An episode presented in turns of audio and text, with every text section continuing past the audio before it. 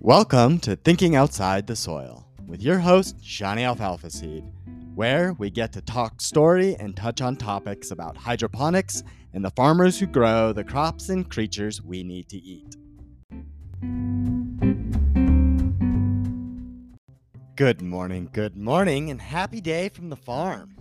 Thank you for being with us on this beautiful morning. Today is the first day of spring, or what we call the vernal equinox, and I am getting ready for spring like many of us, and that means I'm preparing for tomato season and getting cuttings ready for a greenhouse. And your greenhouse out there if you want the best tomatoes you've ever tasted. They taste just like candy. I've got this really great variety that we're getting ready to plant out. And as the nurseries come alive, we are joining the parade.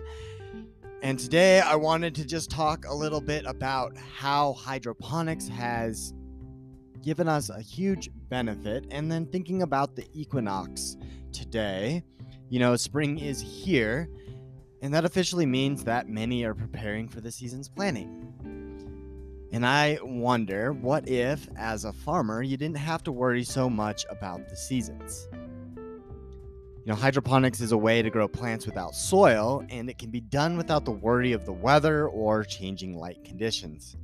And light's really important because it's the light that mostly makes plants grow, though the climate must also cooperate. I wonder how can this vernal equinox inspire farmers to adopt hydroponics? And how are the two even related? But real quick, since I got you, if you could be so kind as to leave a review, we are beginning this season two today with the vernal equinox and going to change the show format just a bit. So I would love to hear what you've thought so far and what you might like to see going forward as well. So the equinoxes and hydroponics have a connection, especially when you think about sunlight and how plants grow. Here in Colorado, like other places, the equinox happens twice a year, around March 20th, which is actually today, and sometime around the same time in September. So it's during these times that the Earth isn't tilted toward or isn't tilted away from the sun, which means there is about 12 hours of daylight and 12 hours of nighttime.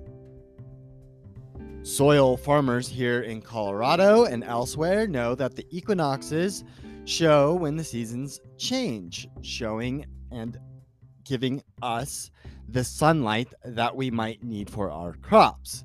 So, for example, the days are going to get longer from spring equinox to fall equinox, meaning there's more sunlight for photosynthesis.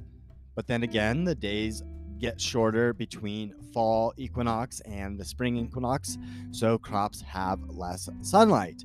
And for our southern hemisphere people listening in to this episode, happy equinox to you down there. Your winter is coming in, so your days are getting shorter. And it's hydroponics that could help you down there and reminds us that it's a way to grow plants without soil and it can be done inside or outside. And it also means that we can control the environment, including how much light the plants get. Now, artificial lighting allows hydroponic growers to always have light that the plants can use regardless of the season. And that controlled environment lets the plants grow all year so, hydroponic systems don't have to worry as much about these seasonal changes and the natural light cycles that come with all of our equinoxes. Now, how does the vernal equinox or the equinoxes in general affect us chicken farmers or even us aquaponic chicken farmers? It's after the spring equinox that the days get longer, which means that the hens begin to lay more eggs, that's awesome for all of us. The light is here. It also means that many of the chickens in molt will cease chickens stop losing their feathers and they'll start to grow and keep their new ones for this warmer weather. Conversely, they uh, may go into molt starting around this time for those in the southern hemisphere. Now, when we get longer days, the heat stays, and hens want to sit on their eggs and hatch them, which will affect our egg production. And we'll also see farmers getting, or uh, rather, chickens getting broody. Farmers may get broody as well. Uh, but they will see that this is also an increased time in fertility. So, any with roosters will start to see a production uh, affected as well as the daylight increases. There's also a lot more food outside for chickens to eat. So, anyone that free ranges chickens or pastures chickens we are going to get an advantage because they will start foraging for uh, those insects and the other little plants that happen to be out there, which makes them happier and healthier and helps control some of our food costs inadvertently. Now the heat's gonna get, uh, it's gonna increase, and that means as the sun stays longer, we need to make sure that the coops that we're using have enough airflow, that they can stay cool, they don't get too hot. Here in Colorado, we can have 100 plus days for multiple days in a row in northern Colorado, so it will affect how things are done. And in other areas, it gets significantly hotter. So make sure that as it's moving into spring and summer, we're being mindful of how we're building coops to adjust for this coming heat. And as the light rises and stays longer, it also means that predators are getting more active. Uh, they are also doing what many of us do. Their fertility is increasing. So, us chicken farmers need to make sure that our coops and our runs and elsewhere are safe from the different predators that we have out there. So, in short, hydroponic systems can help us deal with the changes in the seasons, specifically the changes in sunlight caused by these equinoxes. And we can do that by using artificial lighting and controlled environments, which allow plants to grow all year long. And at the same time, the spring equinox affects chickens in several ways from the egg production to fertility to all of the predator potential around. As farmers, we must know that these changes occur seasonally and it allows us to keep our chickens as healthy and happy as possible.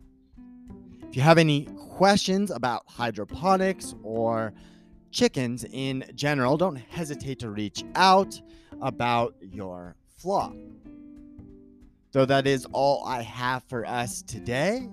If you want to know more about how hydroponic fodder is helping farmers save water, improve livestock quality, and become better stewards, head on over to thinkingoutsidethesoil.com and check out my book.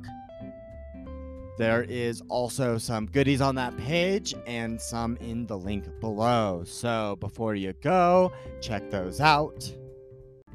Thank you for being with us on another episode of Thinking Outside the Soil. Take care and have a lovely day. Hey, before you go, check out the links below. And if you'd be so kind as to leave a rating and review and follow the show. For those with feathered friends, don't forget to get yourself some of our Blooming Health Farms Chicken Blend Sprouting Mix. This supplemental mix has been shown to give you some of the best eggs with the yummiest yolks. You'll have happy, healthy hens that abandon the feeder and give you eggs with high levels of vitamin A and omega fatty acids. So don't forget to get yourself some Blooming Health Farms Chicken Blend Sprouting Mix.